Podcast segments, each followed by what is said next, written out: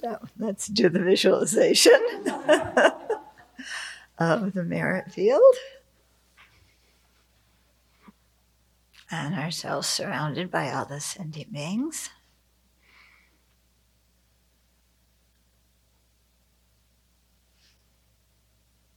Who all want happiness and not suffering. And are very confused about the way to find that happiness.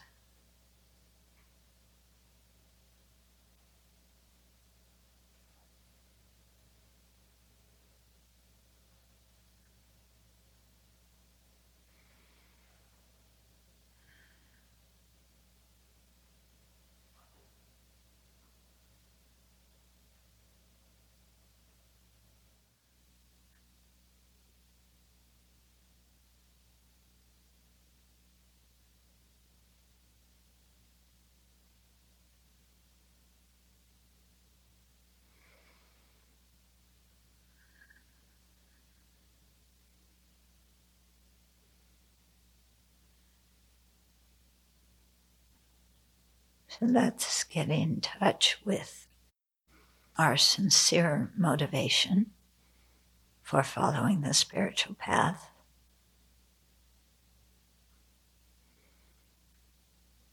A motivation that seeks the truth, that wants to understand reality, that wants to be of great benefit to others.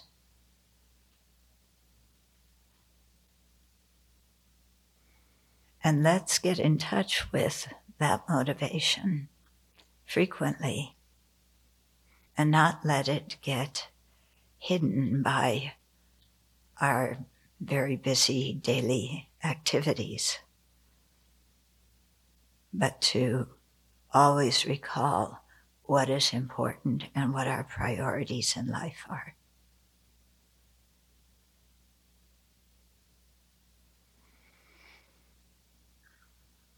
And if we do that, it becomes much easier to be kind to others because we see that competing with them or harming them isn't in accord with our deepest values and what we want to do with our life. It becomes easier to work for their benefit because we're not in competition to be better than them or have more than they do.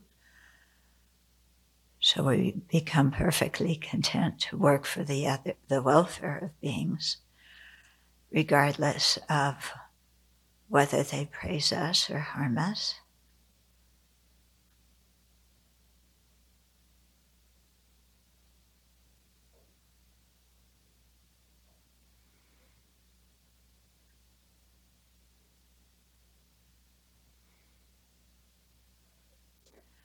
So get in touch with that motivation inside yourself. Find that bodhicitta motivation. Wanting to fully develop your qualities and purify your mind so you can be of the most effective long term benefit to all beings. And let's make that our motivation for sharing the Dharma this morning.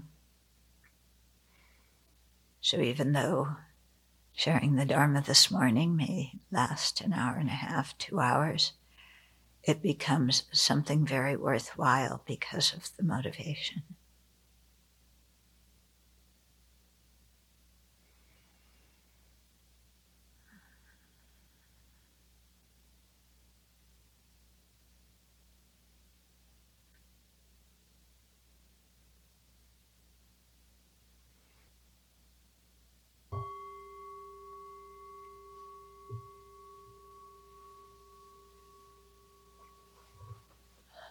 So, remembering this motivation, remembering what's really important in our life, um, is so important because the pull of the eight worldly concerns is very strong.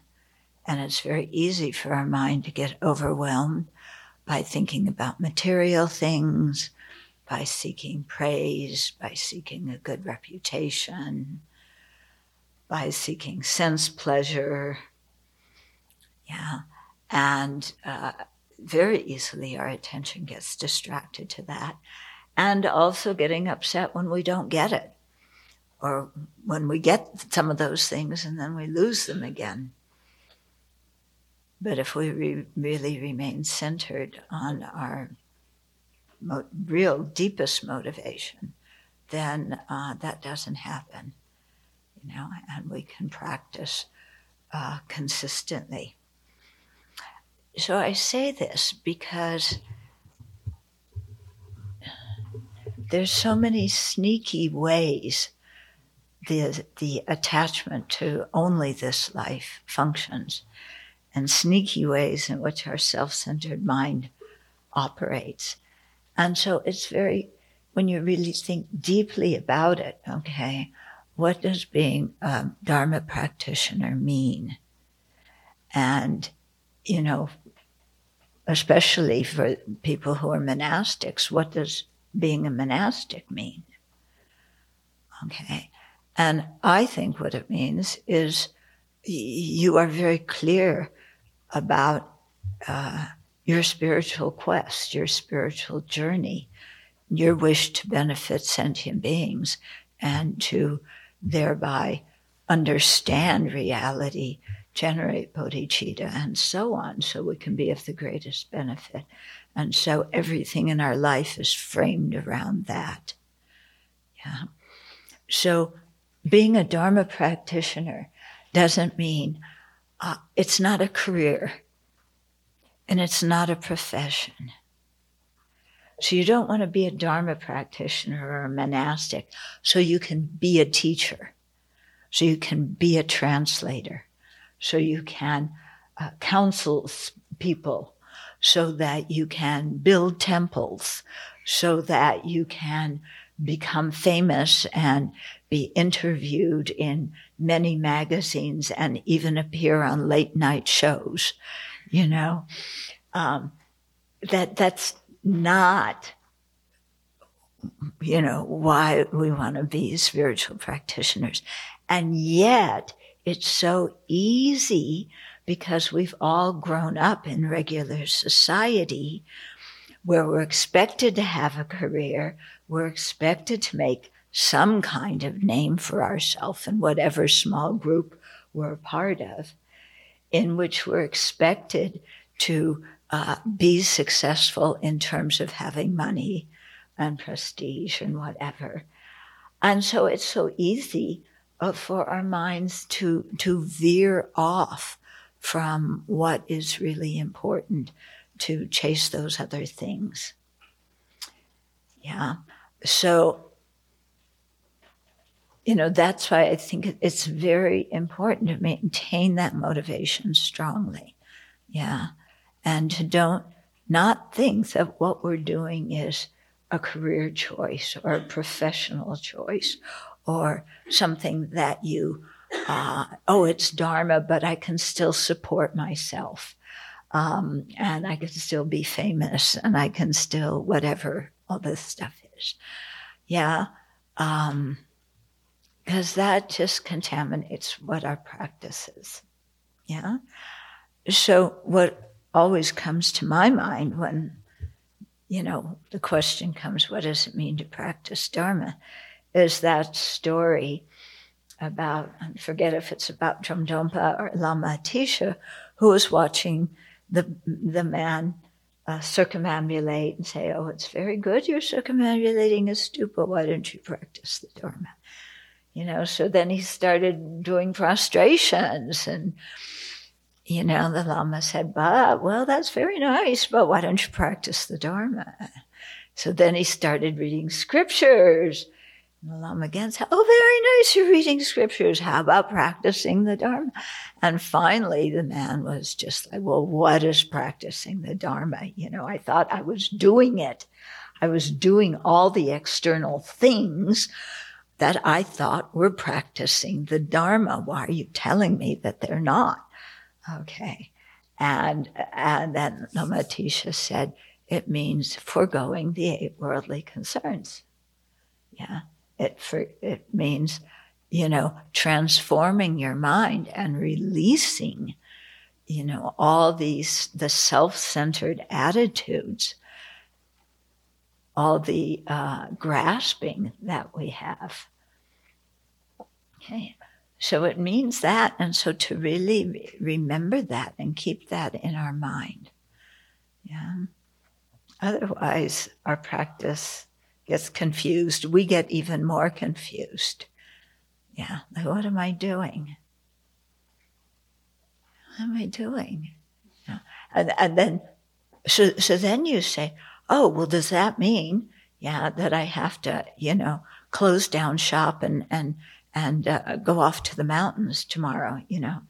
I mean, our forest, our nice, quiet, peaceful forest where you can meditate without any disturbance. Yeah. Um, does that mean that, that you just quit everything and go there? No, it doesn't. Yeah. We have, because to gain spiritual realizations, we have to do but we have to create a lot of causes beforehand. Yeah.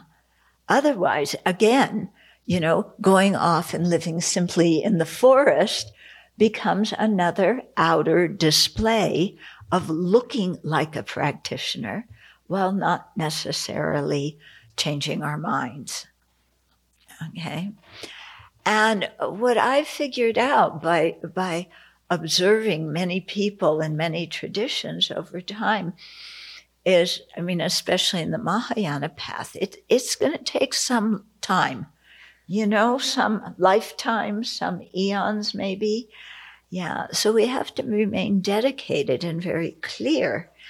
And we may do different things in different lifetimes to create the merit to support going off and meditating in solitude. Okay. If we haven't created that merit, if we haven't tamed the very gross eight worldly concerns, we may live, you know, like a yogi, but our mind is not going to be a yogi's mind. It's going to be a distracted mind. Okay. So, you know, if we may, if we are true to what our motivation is, then how does building a temple, uh, mowing the lawn, um, you know, cooking, washing the dishes, filing, ta- you know, uh, state um, files with the states. How does all of this fit into Dharma practice? You know, on the surface, we say, well, that's just worldly stuff, you know? And so I'm abandoning worldly stuff. So, you know, I'm not going to file the taxes for the monastery. I, I, mean, we don't pay taxes, but, you know, I'm not going to file any federal papers. I'm not going to cook. I'm not going to clean, you know. Um, all of this is useless. There, you know, I'm, I'm just going to, you know, sit on the cushion somewhere. Um, no, because we need to create the merit, you know, with a bodhicitta motivation. How do we do that? By offering service to sentient beings. Okay. And so, you know, all these activities that we're doing are an expression of our motivation of love and compassion for sentient beings, you know, and by being able to do them without seeking praise and recognition, you know, is already going against the self-grasping ignorance that wants to be somebody, not only in the eyes of others, but to be somebody is the, that big I that wants to, you know, run the world. Okay. And so we do different activities in different lifetimes to create different kinds of merit, to express bodhicitta in different ways. Yeah. And, uh, and in that way, uh, really prepare the mind, purify the mind, uh, create merit. So going back to the analogy of the mind being like a field, yeah, if you want to plant good crops, you have to take out all the knapweed, all the tansy, okay, all the, what was the other one? Spe- sweet clover. Sweet clover, that was the one you picked last week. Yeah, you have to take out all that stuff, plus the, the bubble gum wrappers, plus the, you know, the bottles that people throw here and there. You have to take it all out and then you have to fertilize and water your field to prepare it. Then, you know, if you're, if you're doing, uh, you know, deep meditation, it will bear results.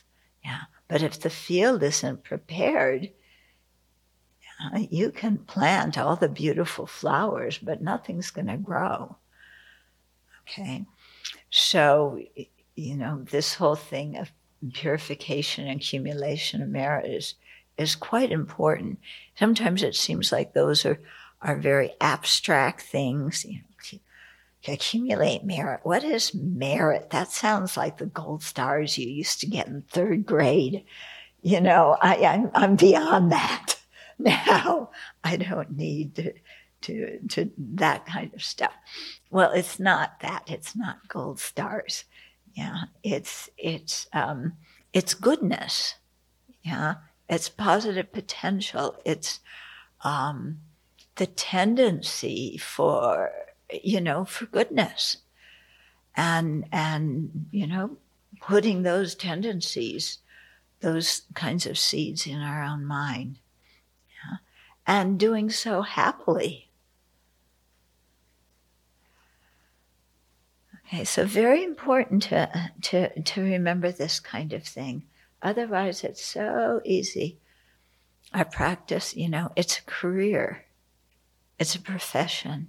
What's your job? Oh, I'm a Dharma, whatever, you know. Yeah. And uh, that, that becomes your identity. And we're going to, the previous verses that we've gone through, in chapter 8. And the verses that we're going to go through are really emphasizing this point. You know, we just finished a whole section where Shantideva is uh, saying, Why are you so attached to material possessions? Yeah. And then why are you uh, trying to please sentient beings and have a good reputation so much? And saying, you know, that's all useless if you're doing it with that worldly motivation. If you're practicing with a good motivation and as a byproduct you get that stuff, but you're not attached to it, no problem. But when having that recognition, you know, praise and offerings, you know, and having that recognition, you know, if that starts to go to your head, then then really we've we've lost the way. So, you know, when we do the death meditation, remember he talks about three things that are valuable, you know, uh, or, or what aren't, what isn't valuable and what is. Okay, what isn't valuable is possessions, okay, uh, you know, an attachment to it. And that includes all the, not just possessions, but all the sense pleasures, you know, and attachment to our looks, attachment to all that stuff. Friends and relatives, people who love us, uh, people who tell us how wonderful we are. Yeah, and we're just spectacular. We love those. Okay, I'll give up my possessions, but I need that, you know, stuff from other people. Yeah. And then our body. You know, at the time of death, our body is not going to help us. Okay, so possessions, friends and relatives, our body, attachment to any of those is, you know, is going to hold us back. So Shantideva is really going through this because not only, I mean, we contemplate those topics when we're thinking about the death meditation. Yeah. And, and how the death meditation helps us focus on our priorities and leave the other things aside. But here, those same topics are coming up because attachment to possessions, friends and relatives, and our body also hold us back when we really want to do deep meditation. Yeah. Even shallow meditation, they hold us back. I mean, we all know from our own experience, don't we? We sit down and can you do a whole meditation session without something else coming up? Yeah. Or just a little wandering towards you know, the end of the meditation about, you know, what's for breakfast or lunch or a little wandering of, okay, that's good. I did a good meditation, but my back hurts and my knees hurt. I want to get up and do something else. You know, how often can we really get through something with, yeah, it's hard, isn't it? You know? Just even maintaining concentration on the breath. It's difficult. So, you know, that's why we need to start with the things that are easier and really uh, get a lot of familiarity with them. And, you know, because when we sta- establish a good foundation, then building the walls and the roof are much easier. Without a good foundation, you know, if they start putting the Foz wall up and that two ton roof with the Ganjira on top of it, but th- there's no footings and there's no foundation to the building. Yeah, what's going to happen? It's, you know, it's not going to be good. yeah, we're going to have one collapsed, very expensive mess. Yeah. okay. So, yeah, and and the importance of doing this and really looking over many lifetimes. This was really brought home to me um, by talking with the nun who was the head of the temple and the old folks' home where I lived when I first went to Singapore, and uh, she was amazing. I mean, she did so much work in the community to benefit people. You know, uh, supporting the Buddhist groups in the in the polytechnics and the and the university, um, starting this old folks home. She built a huge center so that different Buddhist groups can have activities there. I mean, very, very outwardly geared towards benefiting sentient beings directly in this life. Uh, and she was totally happy doing that. She wasn't going, well, I ordained, but I didn't ordain to like do all this work and organize these things. You know, I ordained so that I can meditate. You know, no, she wasn't doing these things full of resentment for having to do them. Yeah. Or saying, it's unfair. Why do I have to do it? Somebody else should do this. Yeah. She wasn't. She was completely happy and joyful doing this work. Yeah. And I thought, wow, you know, that's really a practitioner.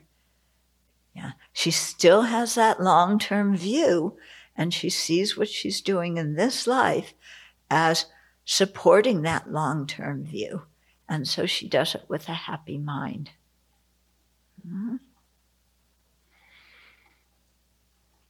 And I was looking at what she was doing, going, Oh, that's wonderful. I wish I could do that. But I, one part of me said,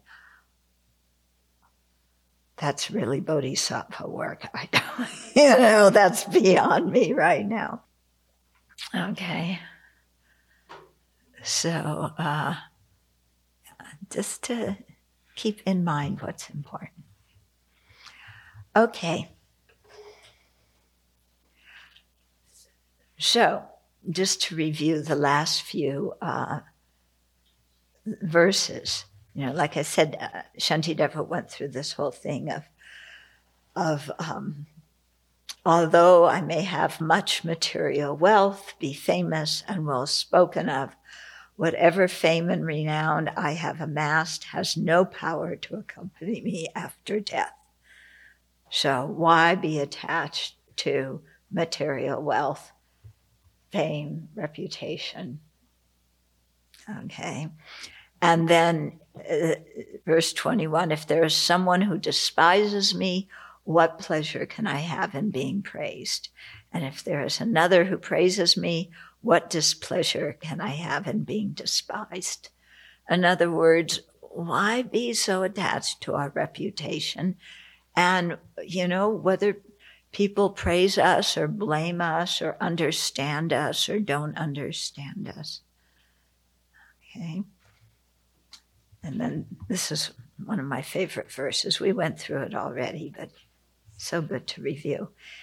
If even the Buddha was unable to please the various inclinations of different beings, then what need to mention a malicious person such as I? Therefore, I should give up the attention to associate with the worldly. Yeah. How am I ever going to please all these people? Yeah, they have different tendencies, different needs. That's the reality. Yeah. And, you know, Buddhas are able to manifest in different forms to meet the different needs and tendencies and interests of of sentient beings. But us, you know, and then we say, but I'm a Dharma practitioner. Look, I'm wearing these. I'm a Dharma practitioner. I'm practicing bodhicitta. After I've eaten lunch, after I've had a good night's sleep, when I'm warm enough, when my bed is soft enough, yeah, when people say please and thank you, uh, then I am benefiting sentient beings. Oh, and by the way, when they give me offerings too. But otherwise, don't bug me. okay. So they scorn those who have no material gain and say bad things about those who do. Okay, so you're trying to have material gain to be somebody, to f- feel like you're successful, that you're even better than your siblings because you have more money. Yeah. But what happens if you don't have uh, accumulate enough, then they scorn you. If you do accumulate a lot of wealth, then they're jealous and they say bad things about you too. So, who are we trying to please? What are we trying to do here? Okay. So, how can they who are by nature so hard to get along with ever derive any pleasure from me? Who, and I, because I too am also hard to get along with. So you put two people who are hard to get along with together. Yeah. Or you put 20 or 25 people who are hard to get along with together, and then you have a monastery.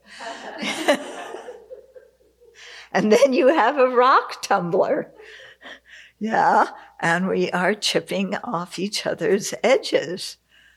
Yeah. It isn't like, oh, I'm so cooperative and kind, easy to get along with, but these other people. Oh.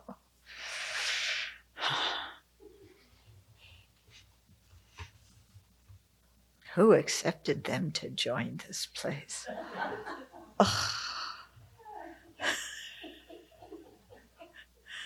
Yeah, everybody should be a replica of me because I am so perfect and magnanimous and. Like magnanimous mouse. Yeah. Sister uh, Christina, you will meet Buddha Bear and Magnanimous Mouse uh, tomorrow night. Okay. um, okay, so we're on verse 20, uh, 29. Uh, you know, then there's a, a few verses where Shantideva really talked about why can't I just go and live in the forest peacefully without attachment to any things. So remember, this is chapter eight of 10 chapters. Yeah. And the last chapter is a dedication. So that one kind of doesn't count. So this is eight out of nine practice chapters. So it's not, you know, we should think about it, we should aspire for it, and then we should try and develop the qualities this life so that we can do this in future lives. Okay. So, verse 28, he says, When shall I come to live without fear? having just an alms bowl and a few odd things, like a computer and a tablet, a smartphone, yeah, some warm clothes, good hiking boots, a warm sleeping bag, um, uh, you know, and uh, yeah. Oh, and by the way, hair clippers. Wearing clothes not wanted by anyone and not even having to hide this body. Okay, so when can we just live with a mind that is free from worldly attachment? Verse 29 Having departed to the cemeteries, when shall I come to understand that this body of mine and the skeletons of others are equal in being subject to de- decay?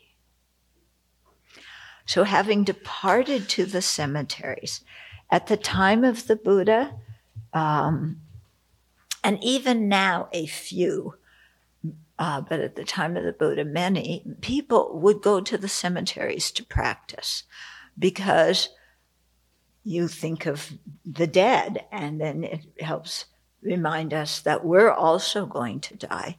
And having an awareness of our own mortality spurs our practice. It helps us focus on what's important and not get distracted. Okay. So you go to the, the cemeteries. Also, some people are afraid of ghosts and spirits and things like that in cemeteries. So if you go to a cemetery, it it calls up, uh, you know, that fear which is a manifestation of the self centered mind and the self grasping ignorance. You see, you know, the self grasping so clearly as your mind goes, you know, you're sitting in a cemetery. I heard a noise. Oh, maybe there's a ghost. What's the ghost going to do to me? Ah! And the, the idea of I, you know, the grasping at I is really strong. Okay. Of course, if you're sitting in a beautiful, place with a swimming pool and a nice buffet and you hear a noise. You don't think like that. Mm-hmm. Yeah. But it's interesting, isn't it? It's still just hearing a noise, but in one environment, you impute all sorts of stuff on it. In the other environment, you don't. Yeah. When I lived in Singapore, that, um, that people who lived next door to the building that we rented uh, at the end of my stay. Uh, somebody in the house died. And so, as they do in Singapore custom, you know, everybody comes over to the house and plays mahjong and, and, you know, cries and wails and, and so on for the person who's dead. And I knew the, the young woman in the, uh, in the house and she was telling me that one day when they were having, you know, during the wake for whoever it was who died, uh, she was going out to get some food for people or do some errand. And so she was walking through the kitchen and she tripped on a bucket. And, uh, you know, and then went out and did her errand and came back. And when she came back, uh, you know, all the relatives were like, oh, there was a noise in the kitchen. In the kitchen, there was a bucket clanging. You know, grandma or grandpa, whoever it was who died, you know, they were in there, and, and they made that noise telling us that they're watching what we're doing and, and make sure that, that we're, uh, you know, um, grieving for them properly and making the proper offerings for them. And she tried to tell them, no, that was just me. I tripped on the bucket. They would have none of it. They were convinced it was the ghost of, you know, whoever it was. Okay. So just a, an interesting thing about how we impute things. But, you know, in, here it talks about cemeteries. If we go to places where, um, you know, just because the environment we feel ill at ease, you know, or terrified or, you know, whatever, then you can very easily watch, um, you know, the self grasping at the I and how it, it becomes stronger. Yeah. So this can happen in any kind of environment, you know, if you are, um, if you're kind of, you know, just a regular simple person, and then all of a sudden you find yourself at Mar-a-Lago with, you know, all these ritzy titsy people who have to pay $200,000 just to become a member of Mar Mar-a-Lago and and you're with all these people and you feel like, oh God, I'm really out of place. You know, I do not belong here. Yeah. Look at the sense of I that comes. Yeah, there is a solid sense. So it can come in any kind of environment. Yeah. And then we impute things. You know, oh, all these rich people are looking at me. Yeah, they're looking at me with scorn. They think I'm not worth anything. Yeah, it's all imputed, you know, projected by the mind. And we make ourselves very miserable. Okay, when shall I come to understand that this body of mine, this thing, and the skeleton of others are equal in being subject to decay? So, what's the difference between me and somebody else's skeleton? It's just a matter of time, isn't it? Yeah. I mean, within, definitely within the next hundred years, all of us are going to be gone. Yeah. Maybe within the next 80 years, all of us are going to be gone will be the skeletons. New people will come here. And then if we're the ghosts, we can appear and say, pick that knapweed. you know. You think we, we spent so much energy building this Buddha hall for you, you know, just to do a few prostrations here and there? Start doing your ngöndro. okay. Um, no, but really thinking, you know, basically, we are walking skeletons. Aren't we? Yeah.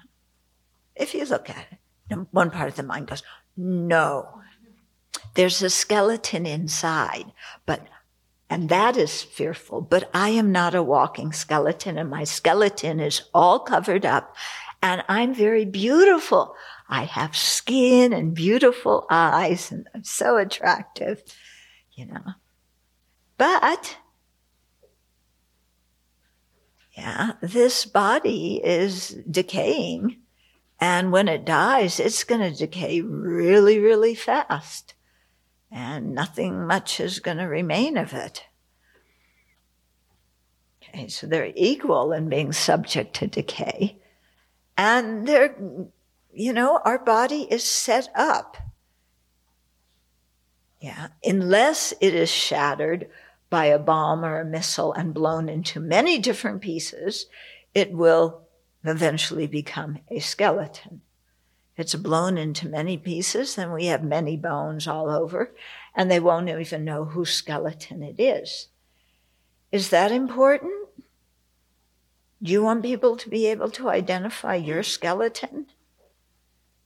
Yeah. Do you care whether they identify, if you're blown up by a missile, they, they identify your ear? Yeah? Do you want your friends and relatives to take some part of you home? Yeah? Oh, they died in, in such a horrible, tragic way, but here they are. I have, you know, I have, I have their ear. What a wonderful person. I miss them so much. I mean, is that important to us?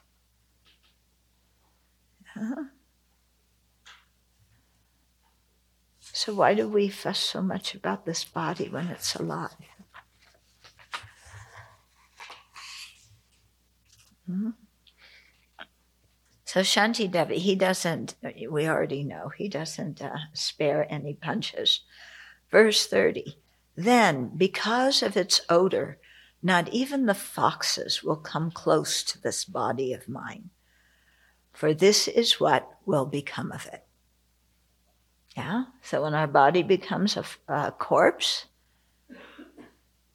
yeah, I mean, not even our foxes, our foxes, the foxes, yeah, want to come close. It's, you know, a decaying body stinks to high heaven, and it doesn't take very long for it to start smelling, you know, and decaying.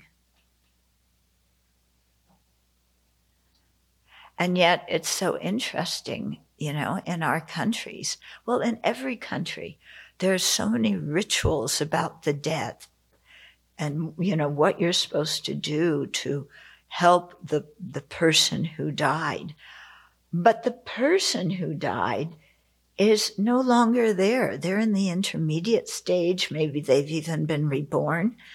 But we're treating the body as if it were the person. Yeah.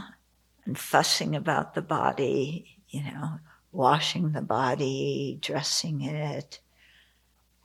Know, putting special objects that the person liked in the casket, getting a nice, expensive casket because you feel so guilty about the way you treated them when they were alive. Yeah, but they're not around to get anymore to see the beautiful casket. They could care less, but we feel better. Okay. So it, it really makes us think uh, what, what is important and why do we fuss so much about the body? Although this body arose as one thing, the bones and flesh with which it was created will break up and separate and separate.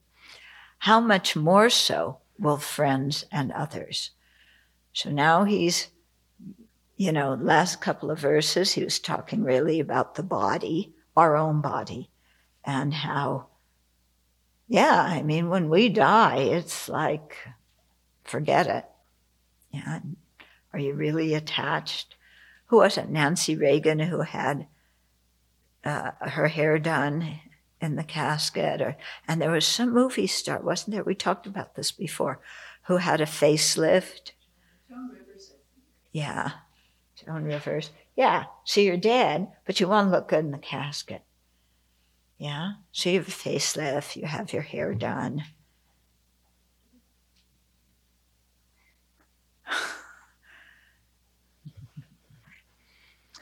okay, so although this body arose as one thing, the bones and flesh with which it was created will break up and separate.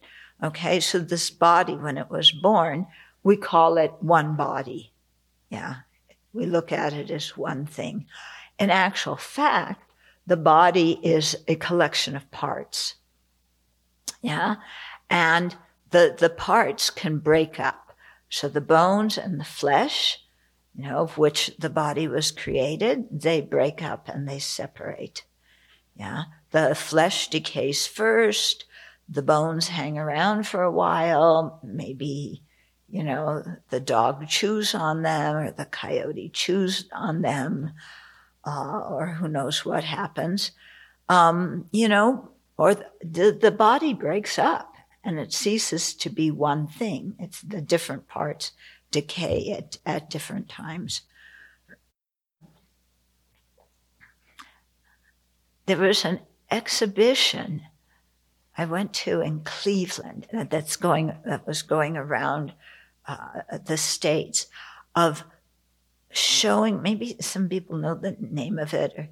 It was showing the body all the different body systems and different parts um, creating them and then showing how they fit together. Some people are nodding their heads. You know what i'm talking about.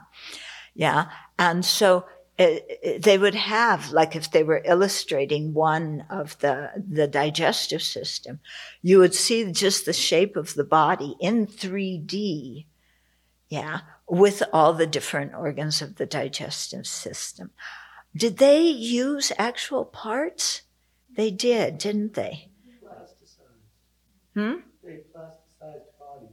They plasticized bodies. they plastified plastified the plasticized, yeah, real body parts, and then created, you know, the, it was like a museum, you know, a whole display of different parts of the body, and and different systems of the body and how they fit together, and knowing that they were actual body parts, you know. But but you saw so so clearly through the display how you know the body looks like one thing but you start taking it apart and there's so many different parts. Yeah. So where is the body? Yeah. Where is the body that we are attached to? Yeah. Is it your cornea people say the eyes are the what the eyes are the are the window of the soul, something like that, okay? So your cornea. There's your cornea, you know, this white stuff. They have it just out on a on the table. Plasticized. Yeah. Is that me? Well, that's just the white stuff around, you know. The eyeball. So then they have various eyeballs out on the dishes. That's the window to somebody's soul. What do I think of just seeing an eyeball?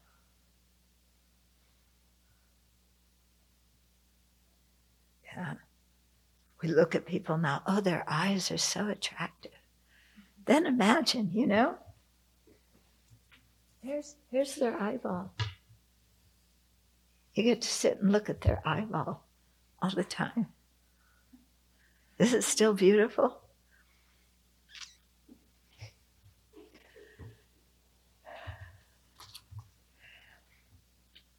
Okay, so the bones and flesh, which covers this body, will break up and separate.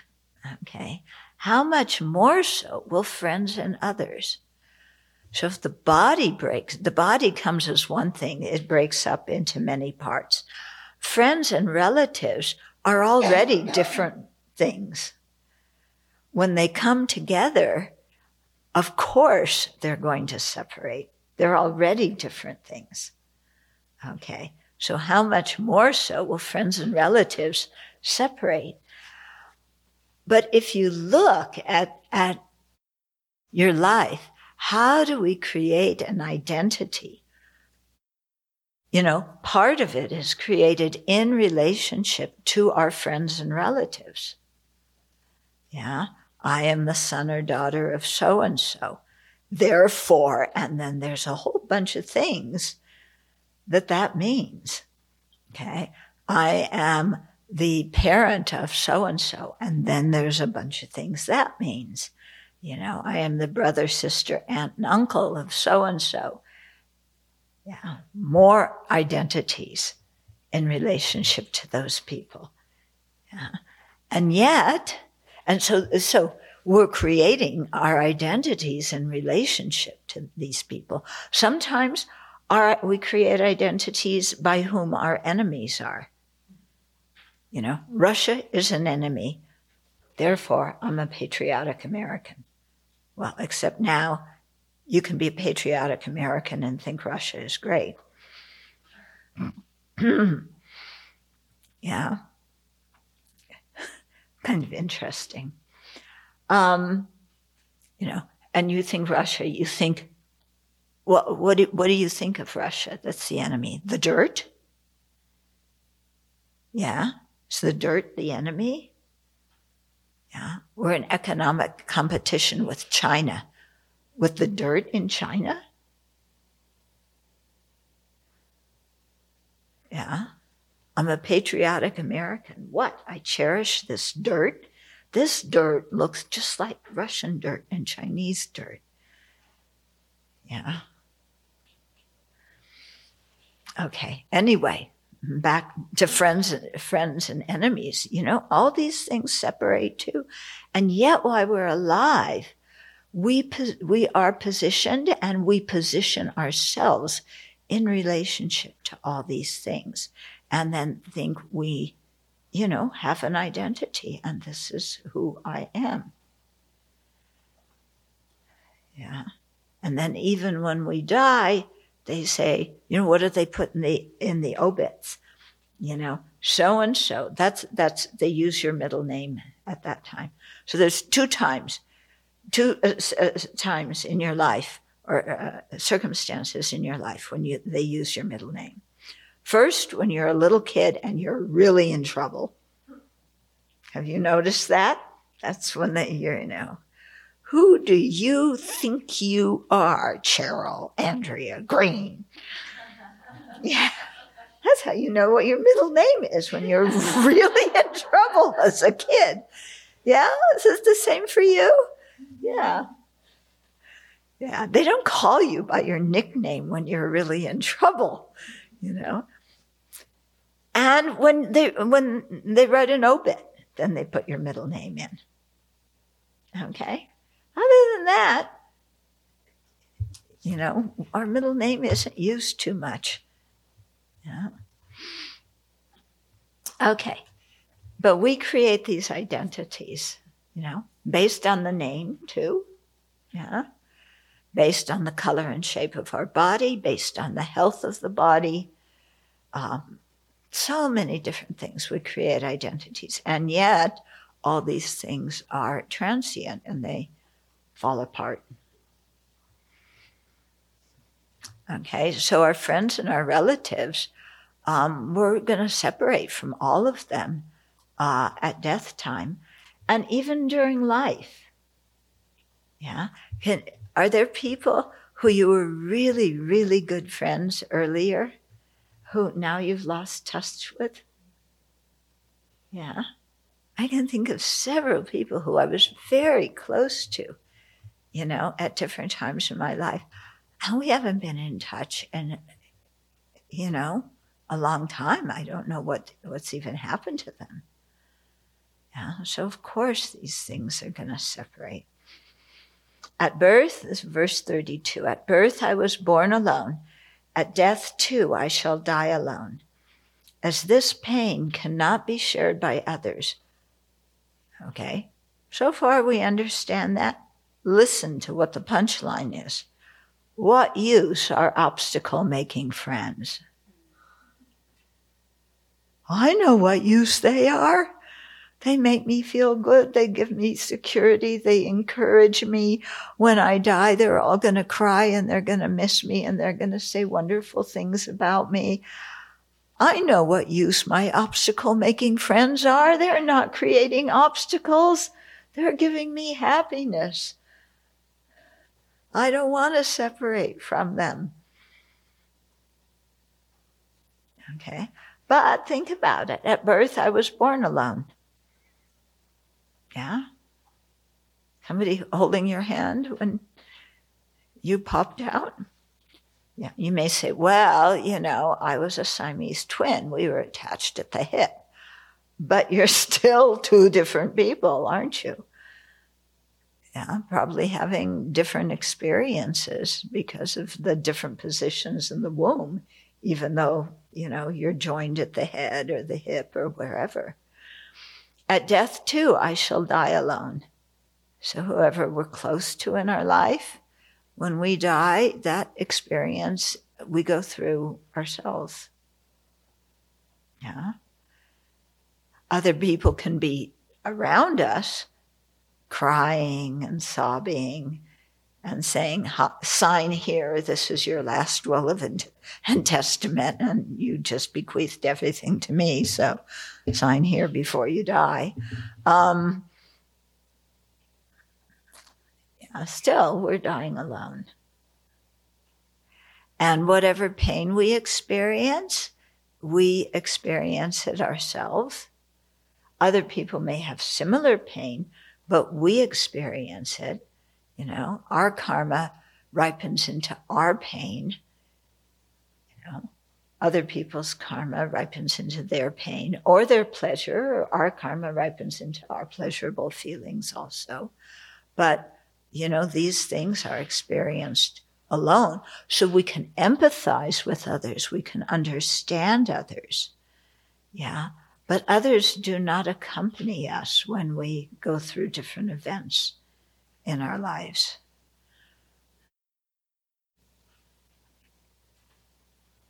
Princess Diana, at, when they were interviewing her, said there are three of us in this marriage, so it's a bit difficult. Yeah. So in, in her circumstance, you know, we know what's going on. But when you think about it, you know, the the other, the extra person was a different person having a different experience. Yeah.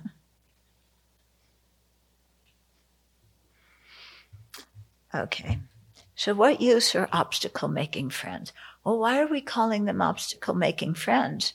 When we die, yeah, we want them all around us as protection.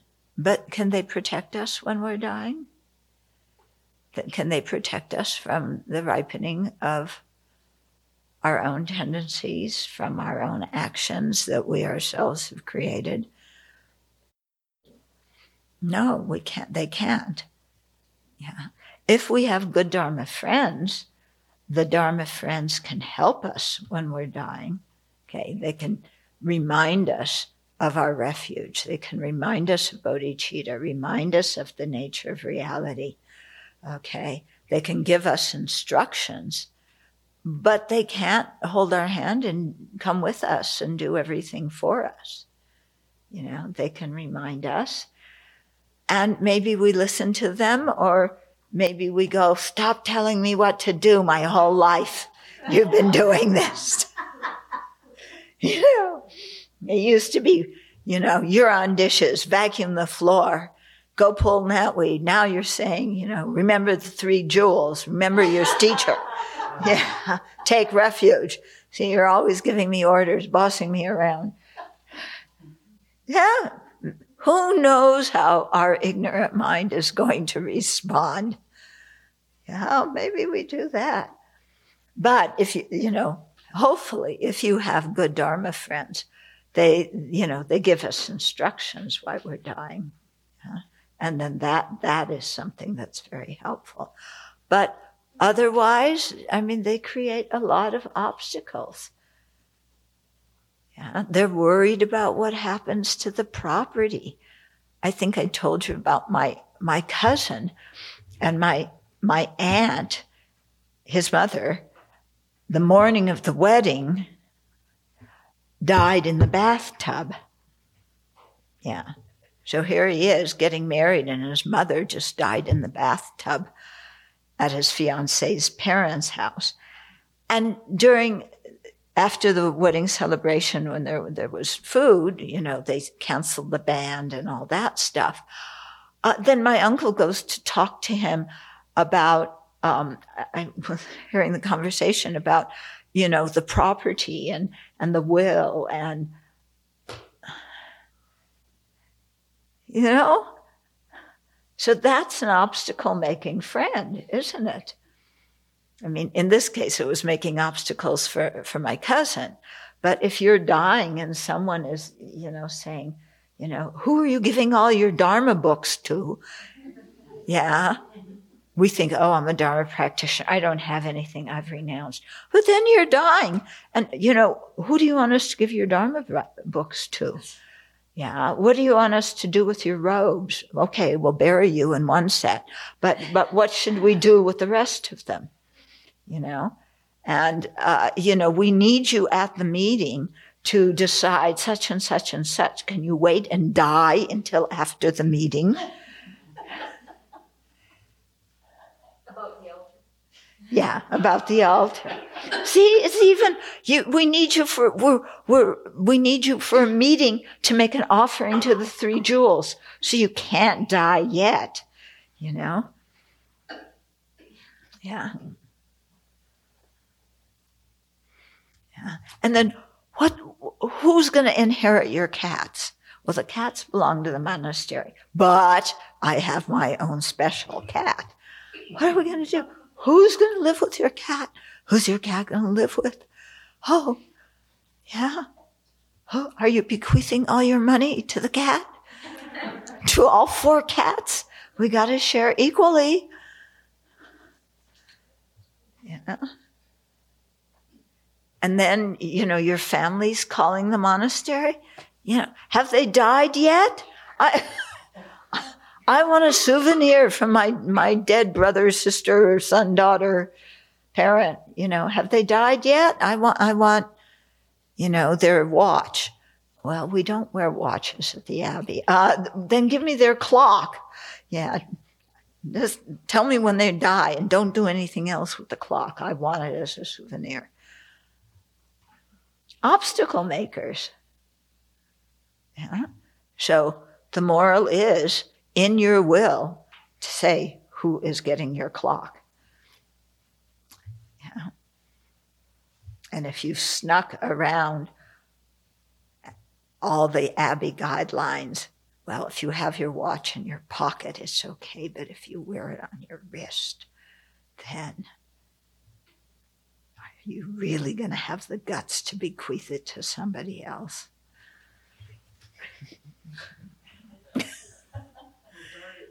Yes, we'll bury it with you. Yeah. Yeah. My dad got buried in, uh, he was a fan of the Angels. Yeah, the baseball team. So he got buried in, a, you know, an Angels sweatshirt and pants and Angels cap with a baseball. yeah.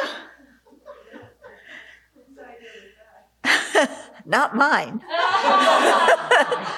but it was very sweet. My my the my former husband, who was very close to my family even after we separated, he had some sand from a Kala Chakra initiation and he put it on my dad's head.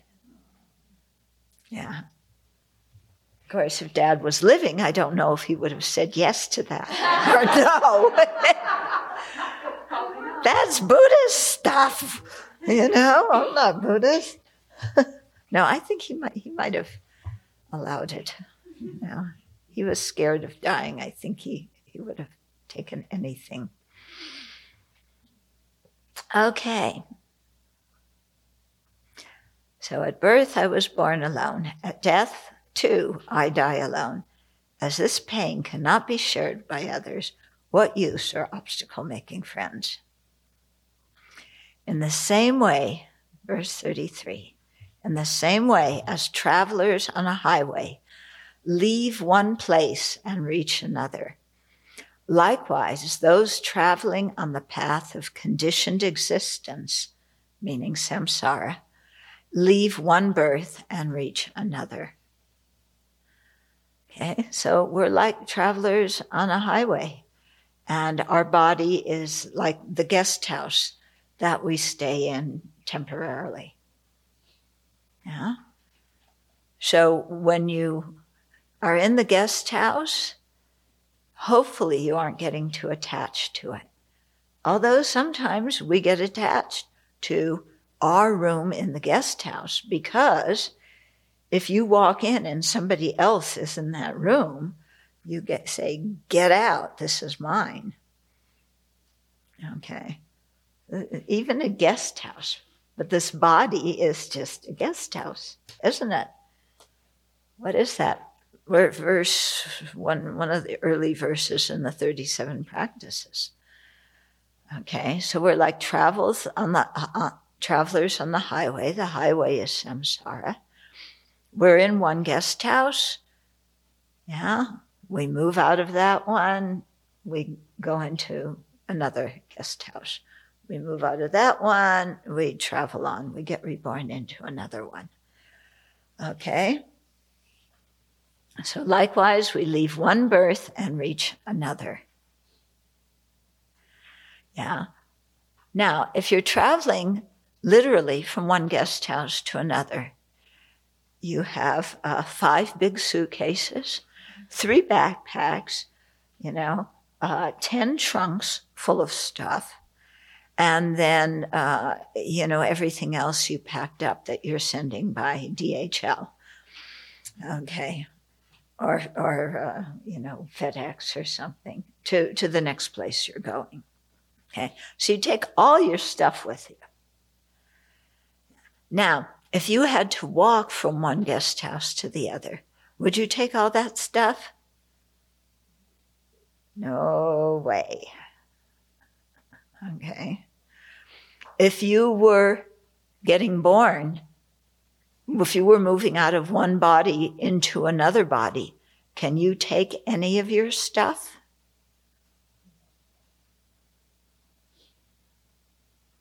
You can't even take your body, your old body, into your new body. Yeah, you can't take your friends and relatives with you as you migrate to your new body. Yeah, all your awards you can't take with you. Yeah, what the only thing that comes with you is uh, your karmic seeds, and then also the um, tendencies that uh, habitual tendencies of virtue and non virtue that you've created. Okay?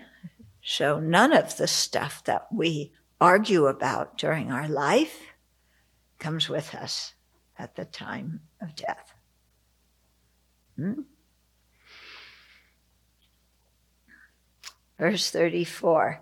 So all, all of this is said to make us ask ourselves given that we have to separate from our body and possessions and loved ones when we die, and our whole identity to boot, what is important in our life? Is it important that I win this argument? Yeah. Is it important that I get what I want? and to really ask ourselves those things. And, and when we do, it makes our mind a lot clearer because we realize that so much of the stuff we get all upset about and stressed about and worried about, none of it comes with us at the time we die.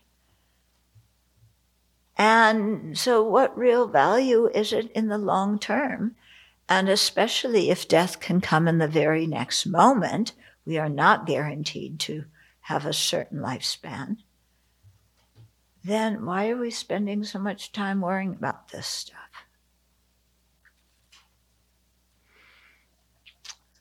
Okay. So let's pause here.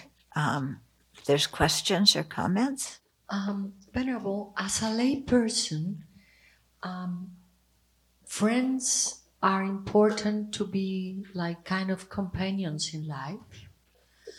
Um, so, how to have that aspect balanced and not just mm-hmm. get too lonely or too solitary mm-hmm. or, you know? Yeah.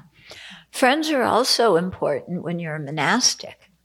Yeah we all live in relationship to other sentient beings.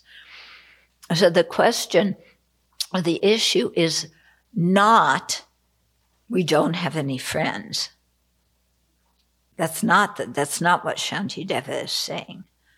Okay, he's not saying just don't have any friends, because uh, that can be done really out of uh, quite an unhealthy rela- uh, feeling inside if you just say, I don't have any friends, I don't need anybody, you know. Yeah. Um, the question is, how do we have healthy relationships with our friends? That's the question. Yes, we need friends. Relatives come along, whether we ask or not. Yeah.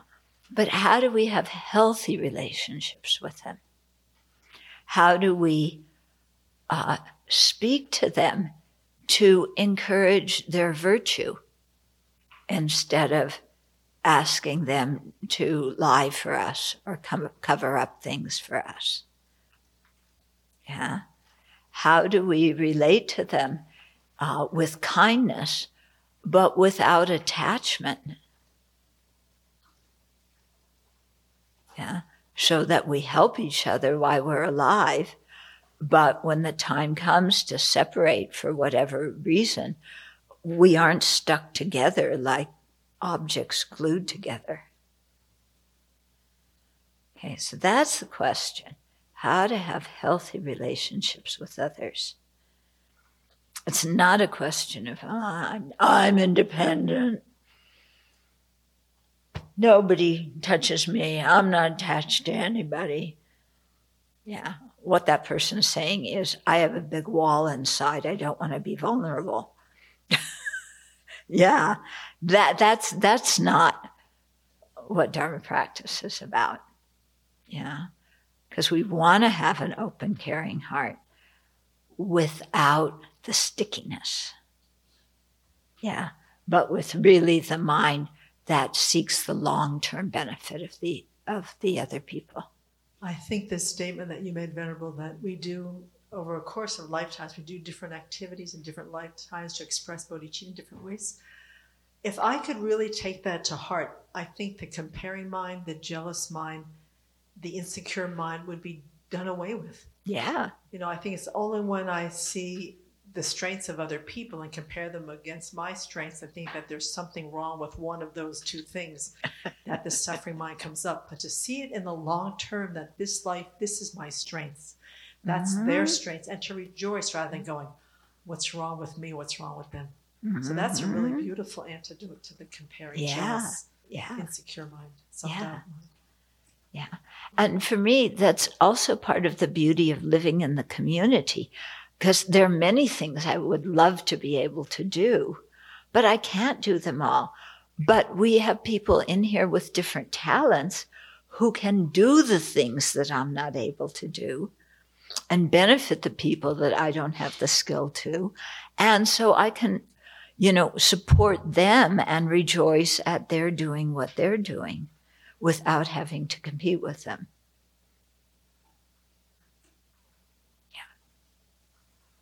Mm-hmm. Is it important to cultivate bodhicitta before considering entering a monastic commitment? Can no. one truly practice Dharma if one hasn't studied enough? Um, okay, there's two questions there. The first one, no, you don't have to create bod- generate bodhicitta before entering, uh, you know, before taking monastic precepts. In fact, monastic precepts is a prelude to bodhicitta because monastic precepts emphasize not harming. Okay. And to generate bodhicitta, we need to be able to stop harming others and in addition to benefit them. So ethical discipline is the first half of that, the, the stopping harm.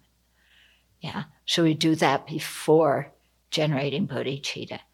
Um, that doesn't mean everybody has to become a monastic before they they generate bodhicitta. It's not. We're not saying that, but for people who want to ordain, okay. And then the second part is: Can we truly practice if if we haven't studied enough? If we haven't studied enough. Is a tricky word. I don't know if we can put a demarcation line on enough uh, because everybody is starting off at different points and studies different things. what I can say is yes, we do need to do some study in order to practice because uh, if we don't know what to practice or how to practice or how to discern virtue from non virtue, then what are we meditating on? What are we practicing? How can we practice? Okay. So the study, when the Buddha talked about hearing, thinking, and meditating in that order, so the, the study, the listening to teachings is, is under the hearing one. And that's the first thing we have to do. It doesn't mean you only study and you don't contemplate and don't meditate, but you have to, you have to know what you're doing. Yeah, put it that way. I mean, if, if you're going to be a car mechanic, you can't just go in there and say, I'm a car mechanic and I'll fix it. You have to learn how a car works. Yeah. So we have to learn something about how our mind works and then look at the mind and understand it through what we've learned about it. Um, this is a question from last class, mm-hmm. uh, last verses mm-hmm. about um, not getting attached to our reputation and all that. But some careers in life are built for lay people, are built on reputation, oh, on recommendation. Uh-huh. So that that thing becomes like very important. So how yeah. to understand this in a wise way? Well, you have to ask yourself, why do you want to do a career that depends so much on presenting a reputation and painting a picture of who you are? That's one question. Yeah. And then the second question is, can I just do my work and do it honestly, do it correctly, uh, without caring about my reputation, without trying to impress people so that they will come back for more business and I'll make more money. Okay. So it's a lot the pure, you know, purifying your motivation. And if it's difficult to have a really pure motivation, then to, to really say, well, you know, uh, okay, I'm doing this work, but is it really good for me? What's it doing to my mind to think day and night about how I can make a good reputation how, or make a good impression on other people so that they will do business and I'll make more money? That becomes the purpose of your life. Yeah. So you know, for worldly people, that's important. For Dharma practitioners, they have other things they want to do. Yeah? Because when you die, your business stays here, you go on. Even the business has your name on it. Yeah. Then it stays here with your name. Nobody knows who you are. And, and it really doesn't matter who you are. I mean, we have all these Trump hotels. Does it really matter that they're called Trump? Why are people, do people pay so much money just to have that name on their hotel? Who cares? Clearly somebody cares, but it's not me. yeah? I mean, oh, well, Trump, if I stay in a Trump hotel, then it means I'm an important person. Yeah, well, if that's important to you, then go ahead. But personally, I don't like all that chandeliers and stuff. It's a, it's a little bit too much, you know. And yes, it does impress me, but it impresses me the wrong way, not in the way the person wanted. Yeah. So.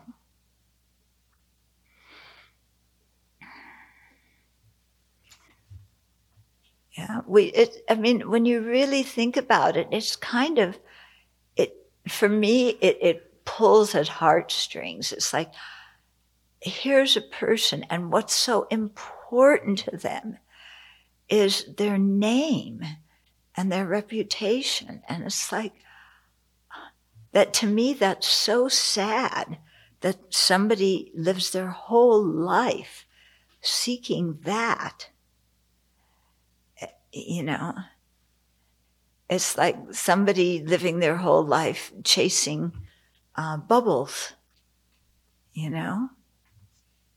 It, it's sad. So, but I don't think he wants my business anyway.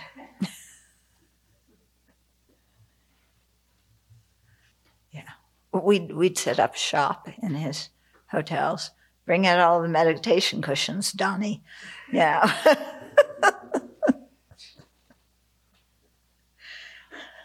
design the altar. He'll come and design the altar. It'll have his statue in the middle of it.